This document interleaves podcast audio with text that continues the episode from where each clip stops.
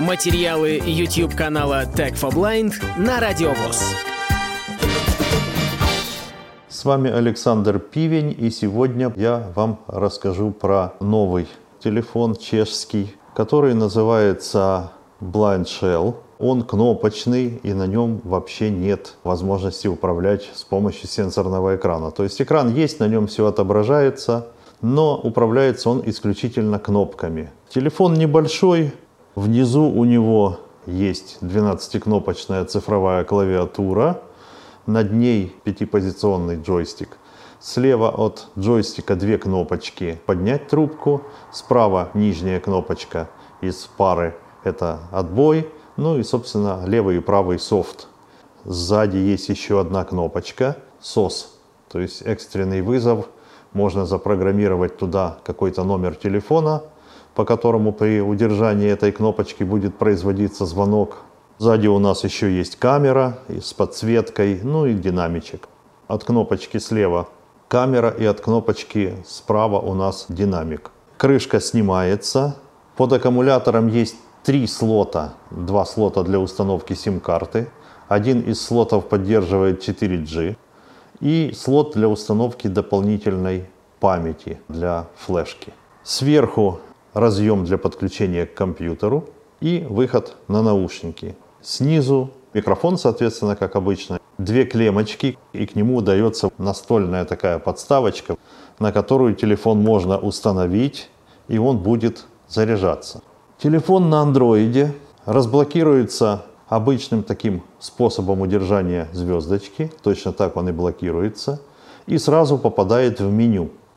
Сразу же горизонтальными стрелками мы можем перебирать, какие элементы в этом меню есть. Сообщение 2 из 9. Он и называет количество пунктов в меню, и говорит порядковый номер и его название. Контакты 3 из 9. Больше приложений 4 из 9. Настройки 5 из 9. Информация о статусе 6 из 9. Руководство 7 из 9. Нет уведомлений 8 из 9.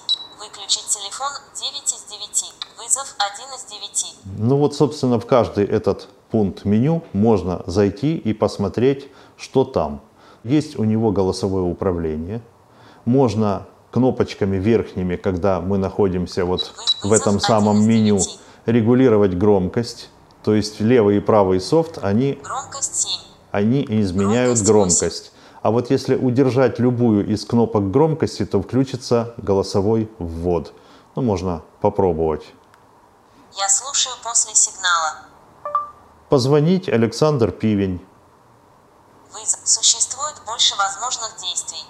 Вызов. Александр Пивень один из трех. Ну вот, собственно говоря, он предлагает несколько вариантов действия. Отправить сообщение. Александр Пивень. Отправить имейл.